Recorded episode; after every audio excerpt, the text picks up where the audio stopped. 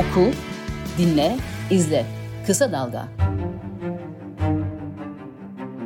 Kısa Dalga'dan merhaba. Bugün Zor Soru'da Meral Danış Beştaş ile birlikteyiz. Ee, Meral Danış Beştaş HDP Grup Başkan Vekili ve uzun yıllardır siyasetin içerisinde Kürt siyasetinin ve Türkiye'deki feminist mücadelenin önemli isimlerinden biri. Onların parlamentodaki temsilcisi, temsilcilerinden biri diyebiliriz. Meral Hanım merhaba, hoş geldiniz Kısa Dalga'ya.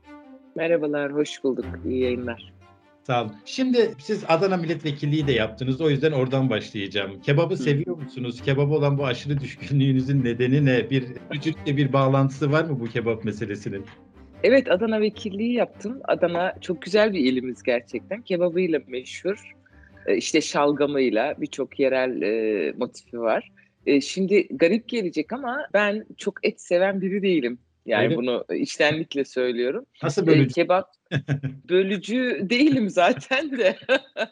yani hani kebabı da yerim tabii ki ama böyle hani çok arayan e, biri değilim. Yani kebap güzel yemektir ama öyle söyleyeyim bizim kültürümüzde. Bu cümleyi duyduğunuzda birçok arkadaşım mesela dönüp dönüp tekrar dinlediğini, tekrar izlediğini söylüyor. Anlam evet. veremeyenler oluyor. Ya başka bir şey demek istedi diyor ama aradan geçen günlerde anlıyoruz ki o kebapçı demiş. Kebapçıdan kastının bazı HDP'li milletvekillerinin bir dönem birileri açlık grevdeyken BDP'li daha doğrusu kebap yemeleri olduğunu ileri sürenler olduysa da çok oturmadı taşlar. Yani işsizliğin sorumlusu nasıl oluyor vesaire. Bahçeli diye bunu söyleten şey nedir? Nasıl bir ruh hali var sizce Bahçeli'nin?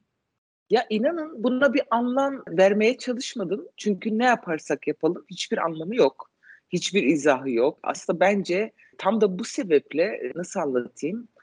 Yani mesnetsiz hiçbir dayanağı olamaz. Çok sınırları zorlamak istemiyorum. Yani Kemal kebap Kemal Bey herkes yer. Türkiye'de. Hı hı. Yemeyen var mıdır bilmiyorum. Vejeteryanlar, e, veganlar hariç. Yani Türkiye'de Adana'dan Urfa'ya, Urfa'dan İstanbul'a, e, hatta Avrupa'ya yani mesela Almanya'da çok güzel kebapçılar var. İşte Türkiye'lilerin yaşadığı, Kürtlerin, Türklerin yaşadığı e, Berlin'de işte Hamburg'da ben kendim gördüm. E, hatta şu espriyi yaparız Türkiye dışına çıkınca iş gezilerinde vesaire. Lütfen burada da bize kebap yedirmeyin. Yani biz yeterince yiyoruz Türkiye'de diye. Yani bunun bir açıklaması yok. Ben bu nedenle bir anlam vermeye çalışmadım öyle söyleyeyim. Evet üzerinde çok durmaya değmez gibi duruyor ama benim aklıma bir şey geldi. Belki e, siz ne dersiniz bu konuda onu merak ettim. Şimdi bir vakitler Türk Solu diye bir ırkçı dergi vardı. Adına Sol olduğuna bakmayın. ırkçı bir dergiydi. Hı hı. E, hatta yazı işleri müdürü sahibi daha sonra FETÖ'den tutuklandı ve bir tür kontra faaliyet yürüttüğüyle ortaya çıktı. Orada kebap yemeyin diye tavsiyeler vardı. Türk yemeği değil kebap Kürt yemeğidir diye. Bilinç altında böyle bir tezahür olabilir mi? Yani evet kebabı bir Kürt yemeği olarak görüyorsa e, kesin bu bilinçaltıdır. Yani bilinçaltının dışa yansımasıdır. Ama sadece Kürtler kebap yemiyor. Sorun orada. Türkler de yiyor. Hani hatta evet. e, dünyanın başka ülkelerinde dediğim gibi onlar da yiyor. İşte dün e, önceki gün bir mesele yaşadık genel kurulda. E, doğrusu ben hemen fark ettim. Bir simultane çeviri vardı. İşte e, dört dil vardı. Rusça, Arapça, İngilizce ve Fransızca. Kürtçe yok mesela. Sonra biz bunu eleştirince dün bütün çevirileri kaldırdılar. Hani Kürtçeyi almak yerine diğer dilleri de çıkardılar. Kebap da böyle bir şey. Yani herhalde bu dediğiniz kebapçıları hedef gösteren e, Bahçeli yani Kürtler güneş güzeldir işte güneş bizi ısıtıyor dese aksini söyleyecek ya da suyu tarif etsek suyun aksini ispatlamaya çalışacak. Böyle garip bir hezeyan hali var maalesef. Konuşurken bile insan tuhaf hissediyor. Yani neyi konuşuyoruz? Evet. Kebap üzerinde evet. siyasi. Aynen, Ama aynen. de böyle ne yazık ki ben de sormak durumundayım. Peki şunu soracağım. Ee, bir ne kadar oldu? 2-3 hafta oldu sanırım. E, Türkiye siyasetinde birçok yorumcunun da sürpriz olarak gördüğü, sürpriz bir gelişme olarak gördüğü bir şey oldu. Aslında Kılıçdaroğlu bunu daha önce de söylüyordu. E, ama bir belgeselde bir yıl önce söylediği sözler yeni haber yapıldı. Dedi ki Kılıçdaroğlu HDP muhataptır, e, Kürt sorunun çözüm yeri de meclistir. Şimdi bu Kılıçdaroğlu'nun söyleye geldiği bu cümle birdenbire olay oldu. E, niye olay oldu? Çünkü muhalefetten ciddi bir destek aldı bütün partilerden hemen hemen. İyi Parti en çok itiraz etmesi beklenen partiydi belki. O bile itiraz etmedi ve HDP'nin meşruiyetine vurgu yapan açıklamalar yaptılar üst düzeyden. Ortaya şöyle bir manzara çıktı. Muhalefet Kürt sorunu konusunda bir adım atmış oldu. Ya da öyle yorumlandı. Ve de HDP'nin yani belki tartışma dışı sizin açınızdan ama HDP'nin meşru bir parti olduğu yönünde bir tasdik e, süreci e, diğer partilerden. Aradan geçen bu sürede siz bunu, bütün bu gelişmeleri e, nasıl değerlendiriyorsunuz? Gerçekten de ileri bir adım olduğunu görüyor musunuz? Böyleyse düne göre nasıl bir konumdayız? Yani şöyle söyleyeyim, doğrusu bu kendi adıma söyleyeyim. Bu tartışmaların işte HDP meşru bir partidir değildir tartışmasının benim şahsi olarak söylüyorum canımı çok yaktı. Yani ne demek e, meşru mu, gayrimeşru mu? E, meşruiyet e, bilirsiniz yani yasallığın daha e, ötesinde daha e, geniş bir kavramı işaret eder. Her şey e, yasalarda düzenlenemez. Hani yasallık ve meşruiyet farklı kavramlar. Biz e, meşruiyetin altında bir çıta olan, hani altında özellikle söylüyorum, yasal, anayasal bir parti olarak e, şu anda Türkiye'de parlamentoda e, milyonlarca insanı temsil eden bir partiyiz. Ve e, hani milletvekillerimizle, il ilçe örgütlerimizle, e, eş genel başkanlarımızla, diğer kurullarımızla bu mücadeleyi yürütüyoruz. E, bir yandan bu yönü canımı yaktı. Hani bu tartışmanın dozu. Ben muhalefetin söylediklerinden ari bir şekilde söylüyorum. Hani ne demek gayrimeşru ilan edilmesi? Bir yönü bu. Diğer yönü de yani yıllardır 2015'ten bu yana AKP, MHP bloku bize karşı öyle akıl almaz. Yani demin kebapçıları konuştuk mesela. Hani e, ya da katırların gözaltına alınması ya da işte e, sarı kırmızı yeşil trafik ışıklarının işte yasaklanmaya çalışılması, üç tane çiçeğin işte sözde Kürt renklerini andırıyor diye yan yana kayyumların dikmemesi gibi akıl almaz uygulamalarla bizi kriminalize etme çabası var. Ben bu yönüyle CHP'nin, e, Sayın Kılıçdaroğlu'nun bu çıkışını bu yönüyle e, önemli buluyoruz, e, değerli buluyoruz. Hani tüm bu saldırılara dediğim gibi şeytanlaştırma, ötekileştirme, planlanmış programlara karşı hani bir çıkış olarak tabii ki değerli. Biz hani öyleyiz öyle değiliz tartışmasına tabii ki girmeyeceğiz. Bir de daha garibi var. E, ya meclis başkan vekilleri var, grup başkan vekilleri var. Yani ne demek şu anda biz mecliste sadece CHP ile mi görüşüyoruz? Yani neticede bu yasalar oylanırken, konuşma yapılırken e, ya da bütün bu sistem içinde biz tam da içindeyiz, göbeğindeyiz, üçüncü büyük partiyiz. E, yani bütün bunları hani birlikte düşünürsek tabii ki bu saldırı ve dediğim gibi kriminalize, ötekileştiren yaklaşımlara karşı değerli, önemli bir çıkış ve aklı başında siyaseti bilen, yasaları, hukuku biraz bilen herkes demokrasinin halka dayandığını, halk desteğinin, e, halk iradesinin temsiliyetinin hayati önemde olduğunu e, bilir. Yani burada e, aslında istediği kadar AKP, MHP bizi e, meşru görmediğini işte vesaire vesaire söylesin. Neticede biz onlarla aynı parlamentoda siyaset yapıyoruz. Yani siz deneyimli bir gazetecisiniz. Hani sonuçta bunu herkes biliyor. Karşılıklı konuşma bir farklılık var sanırım. Yani en azından gözlemler de bu yönde. Kürt soruna çözüm konusunda bir umutsuzluk vardı. Hani şöyle bir umutsuzluk. Ee, AKP ile çözüm sürecinin akıbeti ortada ve AKP'ye güvenilemeyeceği de ortada. Çözüm sürecine dönüp dönmeyeceği vesaire. O artık tartışma konusu gibiydi. Ee, karşıda baktığınızda e, hani AKP gittiğinde ne olacak dediğimizde CHP İyi Parti CHP Kürt meselesi ve çözüm süreçleri konusunda parlamentoya adres gösteriyor ama yine de böyle bir netlikle e, hani güven vermiyordu belki HDP'ye ve ya da Kürt sorununu çözüm arayışında olanlara. E bir de İyi Parti engeli vardı. Şimdi bütün bunlar e, bir anda bir net manzara mı çıktı? Siz AKP gittiğinde e, bir çözüm sürecinden umutlu musunuz? Yani şöyle tabii ki bunun diğer boyutu da ben galiba uzun cevap veriyorum fark ettim sonra. E, şunun önemli başka bir boyutu şudur. Ben çok ifade ettim. İktidar grubu Cumhur İttifakı muhalefetteki partileri sürekli bir dizayn etme çabasında.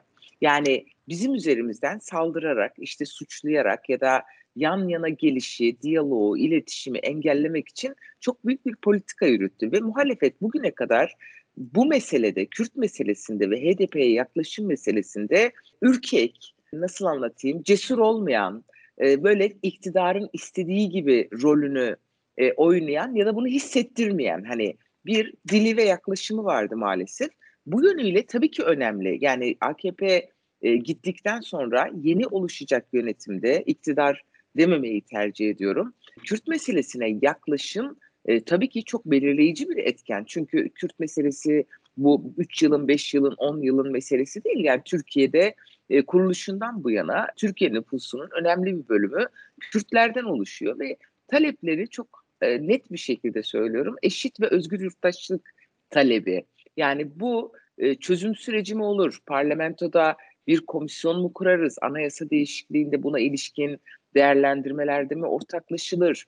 E, ama bunun adını koyarak tartışılması tabii ki önemli. Ama şunu söyleyeyim yani muhalefet blokunun genel olarak söylüyorum hiçbir partiyi kastetmeden gerçekten Kürt meselesinde ezberleri bozması gerekiyor artık. Yani Kürtçe'ye, Kürtlere, Kürt kültürüne, ne bileyim inancına, yaşam tarzına dair farklı yaklaşımların ortadan kalkması gerekiyor.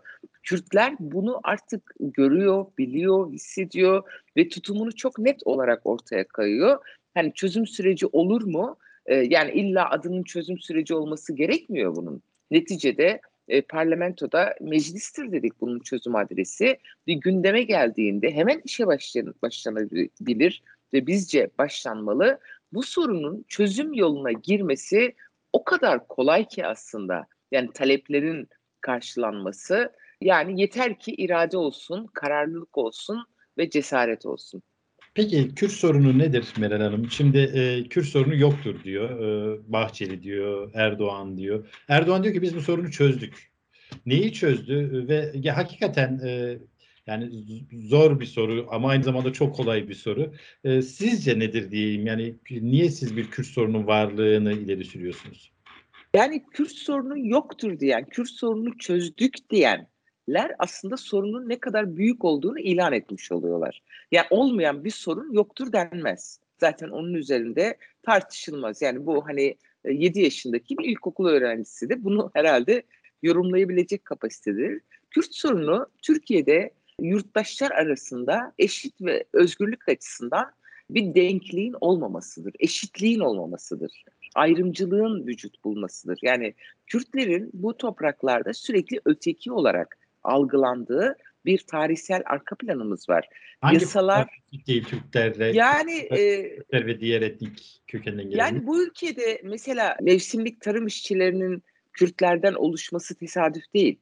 Ya da Hakkı Ağrı'nın ekonomide en son sırada, gelişmişlikte son sırada olması normal bir görüntü değil. Normal değil derken yani eşitler arası hani bir e, denklik yok. Ya da işte benim vekili olduğum Siirt'te e, işsizlik ve yoksulluğun diğer illere göre hatta aşılama oranının hatta ölüm oranlarının yüksek olmasının sebebi de bölgeler arası farklılık ayrımcı politikalardan kaynaklandığını çok iyi biliyoruz. Yani bilmekten ziyade bunu yaşıyoruz. Yani bizim e, çocuklarımız hala ana dillerinde eğitim göremiyorlar. Hala ana dillerini konuşabilmek için bile kurslara işte e, devletin olanaklarından faydalanamıyorlar. Hala Kürt dili ve edebiyatı bölümünden mezun olanlar atanmıyor. İki kişi atanmış mesela.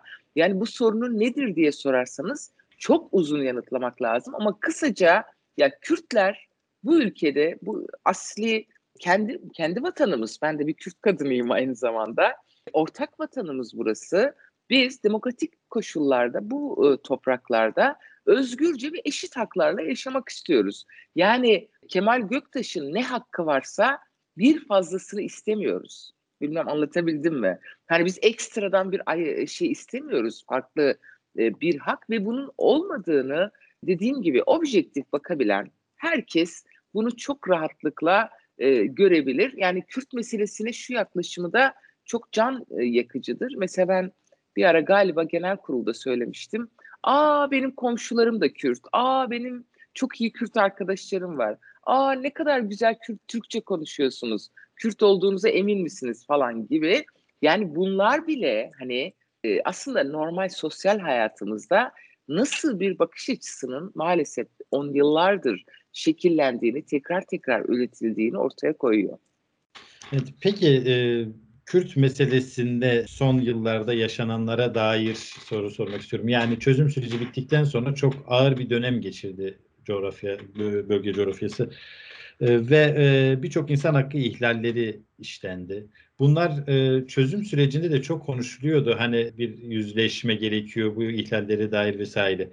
Ve fakat bu dönem yani 2015 diyelim 2015 Temmuz'undan itibaren yaşanan dönemdeki ihlallere ilişkin Türkiye'nin batısında yeterli bir duyarlılık oldu mu sizce? Olmadıysa e, bu çözümü biraz zorlaştıracak mıdır? Çünkü hakikaten dile getirilmiyor ama çok travmatik e, yani 90'lı yılları aratan travmatik olaylar oldu, insan hakkı ihlalleri oldu orada. Ya çok ağır bir tablo var hakikaten. Yani insan hakları ihlallerinde yani en basiti işkencede, ölümlerde, cezasızlık politikasında, kadına yönelik şiddette çok ağır bir tablo var. E, bu konuda kesinlikle haklısınız ve bu tabloyu dilimiz döndüğünce hani olanaklarımız el verdiğince hem olay yerlerine giderek hem e, farklı şekillerde gündemleştirerek ve tabii ki e, mağduriyet yaşayanların yanında olarak bunu çözmeye çalışıyoruz. Ancak bu mağduriyeti ve bu tablonun oluşması tamamen bilinçli bir siyasi politikanın ürünü. Yani Cumhur İttifakı dediğimiz ikili e, neticede çözüm sürecini bitirdikten sonra kendileri bitirdi. Kürt meselesinde tekrar bir inkar dönemine girdiler. Yani inkar, asimilasyon ve hani e, ırkçı yaklaşım dediğimiz mesele tekrar kendini güncelledi. Yani mesela Bahçeli'nin şu sözleri kimin kulaklarından gidebilir? Taş üstünde taş, e, gövde üzerinde baş kalmamalı gibi cümleler hani e, hafızalarda e, yerini aldı. E, ya da işte helikopterden atılmadan tutalım e, köpekli işkenceye kadar işte cezaevlerinde şu anda yaşanan bütün hak ihlalleri. Sanırım siz bunları açmamdan ziyade Türkiye'nin batısına evet. nasıl yansıdığını. Türkiye'nin e, genelini ise bu politikanın neticesi olarak ciddi bir algı üretimi yapılıyor. Algı üretiliyor. Yani nasıl partimize karşı da Kürtlere karşı da farklı şekillerde değerlendirmelerle asla gerçeği yansıtmayan, hakikati çarptıran çok yoğun bir propaganda bombardımanı var. Yani Trabzon'da, Rize'de ya da Kayseri'de ya da İzmir'de yaşayan vatandaş eğer A Haber izliyorsa işte vesaire vesaire yandaş kanalları izliyorsa yani böyle bir nasıl anlatayım dolduruluyor öfkeyle, e, ırkçı duygularla, e, ayrımcılık e, duygularıyla, kendilerine yönelik bir bölücü faaliyet olduğuna dair. Sanki partimiz işte mesela HDP için söylüyorum e, parlamentoda bu ülkeyi bölmeye çalışıyor gibi çok inanılmaz absürt bir e, propaganda bombardımanı var. Bu tabii ki çözüm sürecine göre çünkü çözüm sürecinde e, anketlerde hatırladığım kadarıyla yüzde yetmişin üzerindeydi. Küsuratını söylemeyeyim yanılabilirim. Çözüm sürecine tam destek vardı. Şu anda ise orada açı daraldı. Bir gerileme var.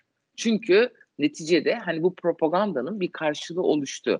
Ama bunu değiştirmek inanın o kadar kolay ki. Yani yeter ki siyasi irade olsun. Yani bu propagandaların gerçeği yansıtmadığını, ters yüz ettiğini, yani hakikati ortaya koyabilirsek bütün demokratik dinamiklerle, demokrasi güçleriyle beraber ve en önemlisi tabii ki bizim önümüzdeki bu sansürün kaldırılması. Yani biz e, eskiden bütün kanallarda görüşlerimizi açıklayan, bu konuda halka gerçekleri söyleyebilen bir konumdayken 2015'ten bu yana e, tamamen bir yasaklılık hali var. Mesela ben kendi adıma söyleyeyim.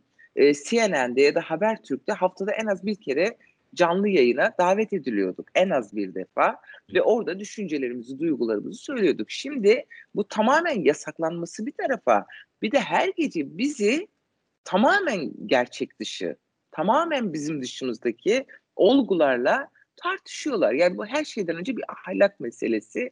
Yani özcesi şunu demeye çalışıyorum.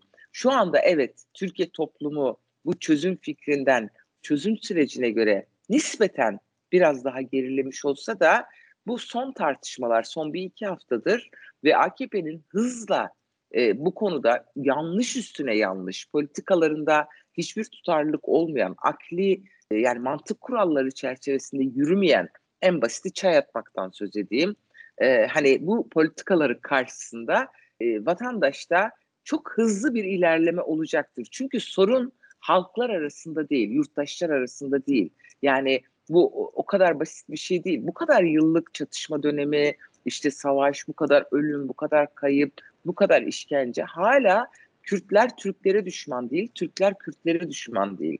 Bu çok değerli bir şey aslında. Yani o iletişim var şüphesiz ırkçı saldırıları falan biliyoruz ama bu tamamen kaynağını sistemden ve iktidar e, aklından alıyor. Yani bu konuda ben çok umutluyum.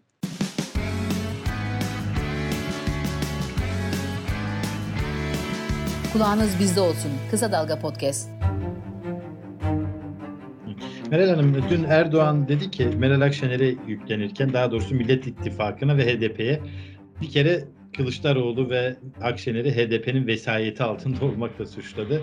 Ve de dedi ki Akşener'i HDP veto etti. Sizin Akşener'e yönelik böyle bir vetonuz var mı? Hayır yok. Yani daha doğrusu biz hiç kimseyle ne Cumhurbaşkanlığı adaylığını konuştuk, ne kimseyi veto ettik, ne de bize kimse önerildi. Yani bu tamamen hani nasıl anlatayım kendi hayal dünyalarında oluşturdukları bir şey. Peki, Ama altını çizerek söylüyorum Kemal Bey bu hani sonuçta şey flash olarak patlayabilir. Yani bizim hiçbir partiyle yani ne sadece CHP'yi kastetmiyorum.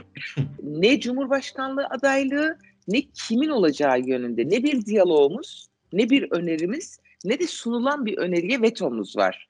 Biz zaten uyu tutum belgemizde bunu açıkça ilan ettik. Yani hani bunların aslında hepsinin cevabı var. Ee, yani tamamen e, Erdoğan'ın hani kendi kurgularını hani inandırıcı kılabilmek için ürettikleri bir mesele. Peki ama Akşener'e yönelik e, şeyiniz ne olur? Yani Akşener'e diyelim Millet İttifakı ortak de, gel dedi kendisi de hani başbakan adayıyım dedi. A, anketlerde de öyle çıkıyor. Akşener'e yönelik bir rezerv görünüyor. HDP'nin parti olarak böyle bir rezervi var mıdır Akşener'e?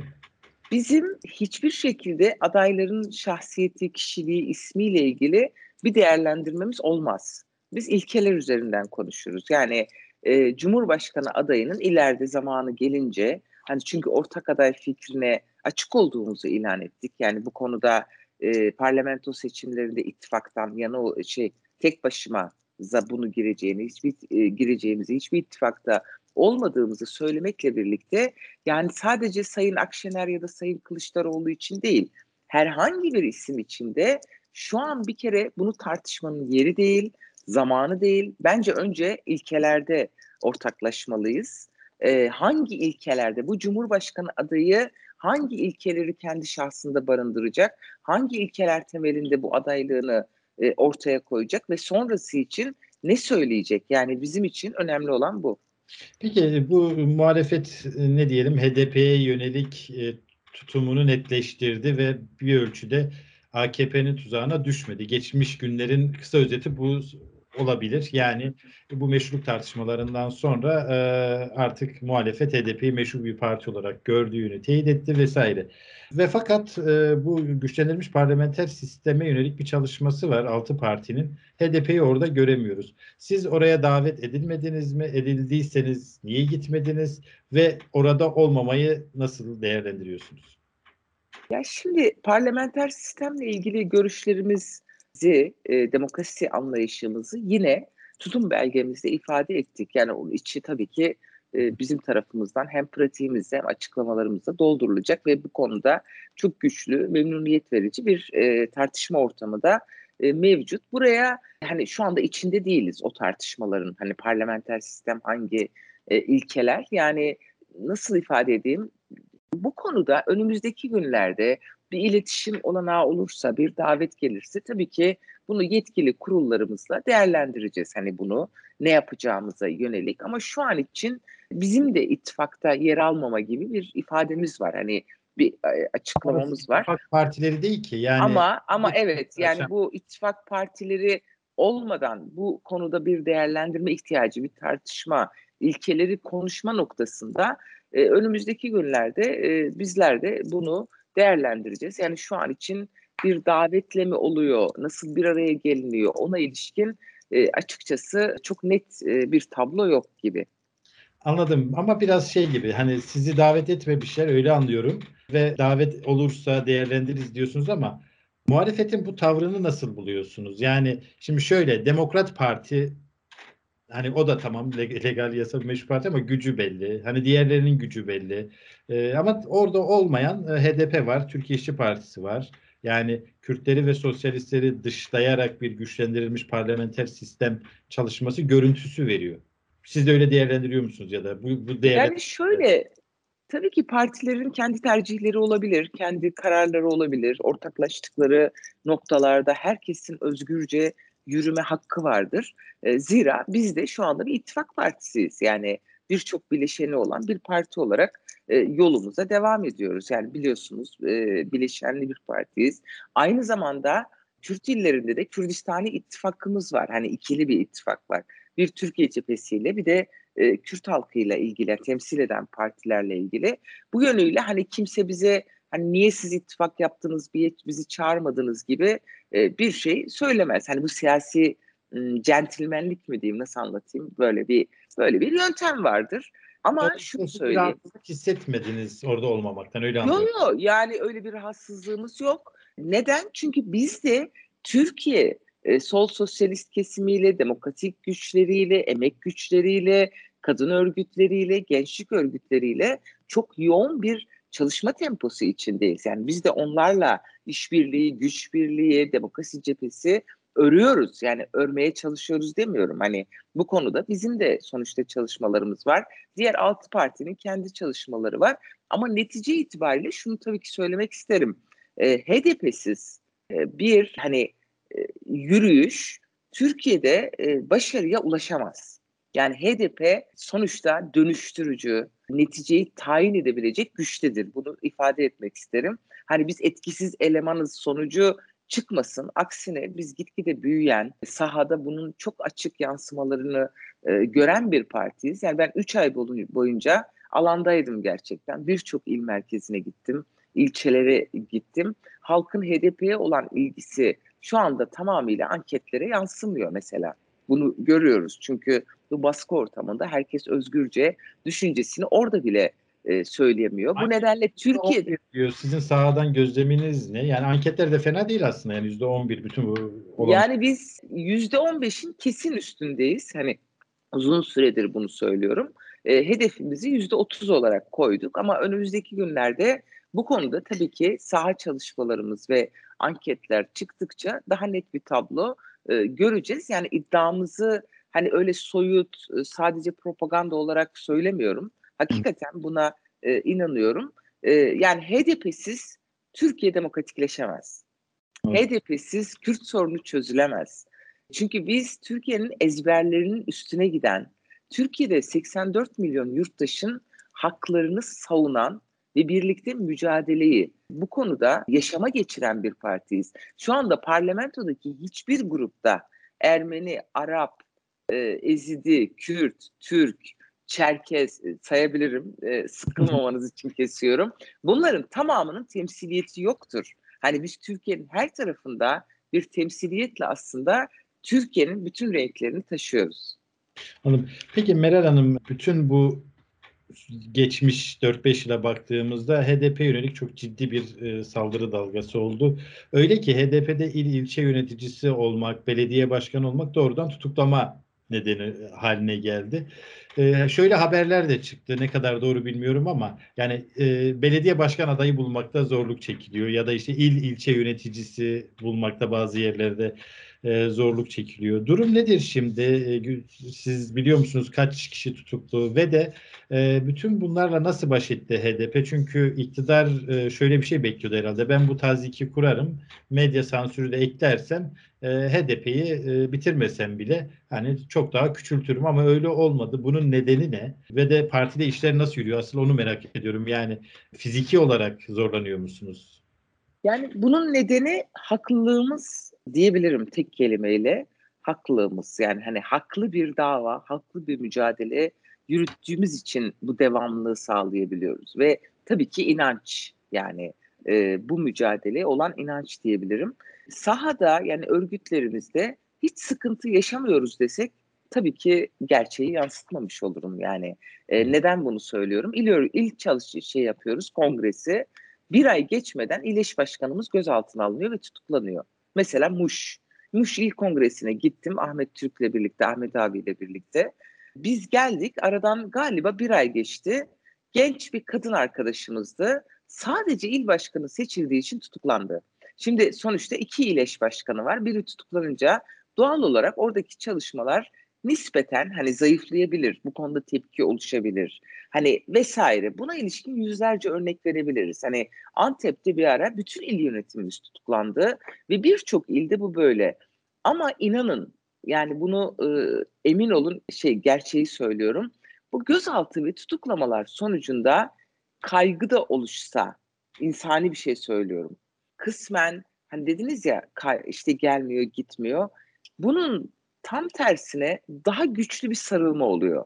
Öfke büyüyor çünkü. Hani haksızlık karşısında o e, direnç daha da gelişiyor. Yani bunu başka bir parti yaşasaydı çok söyleriz bunu. İnanın şu anda binaların yerinde yeller eserdi.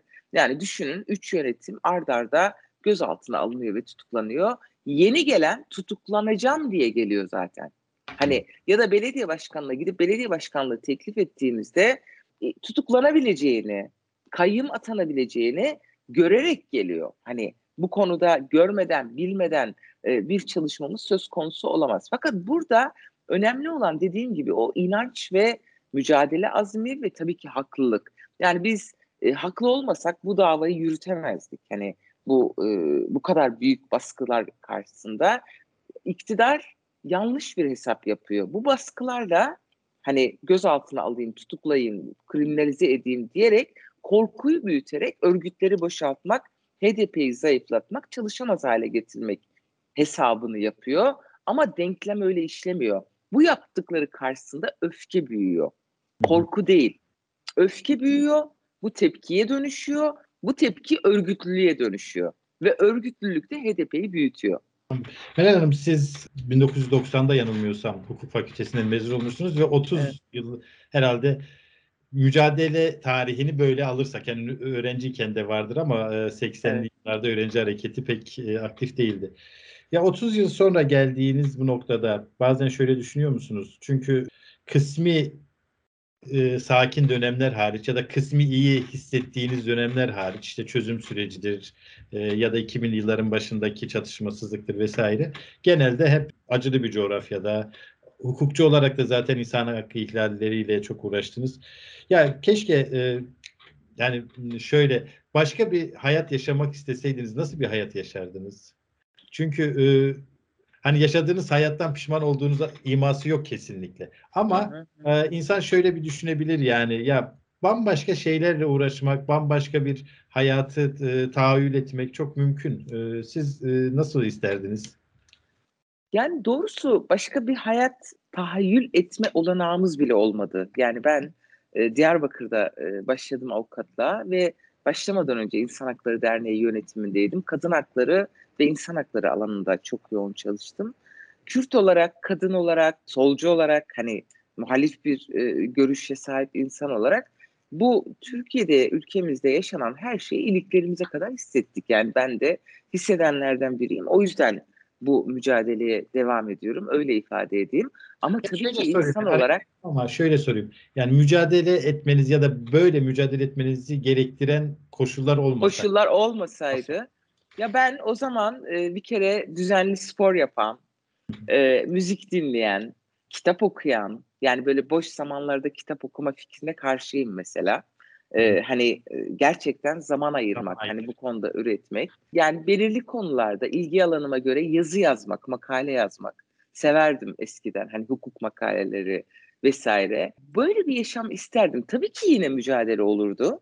Ama böyle her sabah kalktığımızda gerilim hattına kapılmış gibi orada gözaltı, burada ölüm, burada ihlal diye bir yaşamı hiçbirimiz seçmezdik. Yani bunu hani çok insani bir durum. Tabii ki çok güzel yaşayabilirdim eminim buna. kendine zaman ayıran hani ne bileyim arada bir bir dünya sinemasını izleyip hani bunun arkadaşlarıyla kritiğini yapan, dünyayı gezen bir insan neden olmayalım? Yani bu koşullar olmasaydı e, eminim çok iyi yaşayabilirdik ama şu anda coğrafya kaderdir lafı maalesef e, bu yaşam olanakları önünü önümüzden aldı. İki çocuğunuz var. Onlar sizi yaşayabilir mi böyle bir demin aslında çerçevesini çizdiğiniz hayal olarak söylediğimiz şey çok e, mazur görün hani sıradan bir şey. Çok çok. Yani sade, sıradan demeyelim de sade bir hayatı özlediğinizi anlıyorum. sıradan yanlış oldu evet. Sade bir hayatı özlediğinizi. Hı hı. Çocuklarınız böyle bir şey yaşayabilir mi sizce? İnanın bütün çocukların, gençlerin yaşaması için bu mücadeleyi veriyoruz. Çok klasik gelebilir size ama mesela ben çocuklarımla sohbet ettiğimde ya da işte yeğenlerimle hani çevremizdeki ailedeki gençlerle ya da diğerleriyle e, onların bu meseleleri hissetmesi, bu kadar hani haşır neşir olması, baskı politikalarını bize yapılmasından çok daha fazla üzülüyorum. Mesela dün iki Boğaziçi'li genç tutuklandı. Gece videolarını izledim. Emin olun böyle hani derler ya yüreğime hançer saplandı. Yani oraya okumaya gitmiş. Yani bir tepkisini ifade ediyor. Ve işte tutuklanıyor ailesini empati kuruyoruz sonuçta biz de aynı durumdayız. Ben e, inanıyorum bizim çocuklarımız hani genel olarak sadece benim e, çocuklarım değil bu mücadelenin meyvelerini toplayacaklar. Hani e, zaten başka bir inanç bu mücadeleyi yürüttüremez yani hani e, yarını daha güzel kılmak için bütün bu mücadele. Onların sizin vekilliğinize bu ya da politik faaliyetlerinize yönelik bir itirazları ya da bir serzenişleri oluyor mu? Çünkü anladığım kadarıyla e, Diyarbakır'da yaşıyor onlar değil mi? İstanbul Diyarbakır. İstanbul Diyarbakır. Yani bir bölünmüşlük hali var. E, işte Ankara, evet, evet. İstanbul, Diyarbakır. E, belki uzun yıllardır böyle. Nedir evde durum? Hani ya yeter artık e, bırak e, diye bir tazik var mı? Ya çok görüşemiyoruz diyeyim. Yani ben mümkün olduğunca zaman ayırmaya çalışıyorum. Pandemi sürecinde biraz olanak oldu hani emin olun çocuklarımın farklı yönlerini keşfettim diyeyim. Hani yeniden tanıdım. Çünkü büyükler artık üniversite öğrencisi biri bitirdi. Zaman zaman hani zaman ayırmamak, görüşememek konusunda tabii ki sistemleri oluyor. Bir de son dönemlerde şeyi de söylüyorlar. Hani çok yoruldun işte kendine bak biraz işte koşturmaca sürekli bir seyahat hali. Ama tabii e, böyle gizliden gizliye şey hissediyorum. E, saygı konusunda hiçbir şüphe yok. Saygı duyuyorlar ve ne derlerse desinler benim bu mücadeleye devam edeceğimi biliyorlar galiba. O yüzden böyle çok ısrarları yok. Anladım. Peki Meral vakit ayırdınız. Çok teşekkür ederim. Çok sağ olun. Kısa Dalga'ya konuk ben, oldunuz. Ben de çok teşekkür ediyorum. Sağ olun. Kısa Dalga podcastleri Demet Bilge Erkasab'ın editörlüğünde Mehmet Özgür Candan'ın post prodüksiyonu ve Esra Baydemir'in hazırladığı görseller ile yayınlanıyor. Kısa Dalga'ya destek vermek için Patreon sayfamızı ziyaret edebilirsiniz.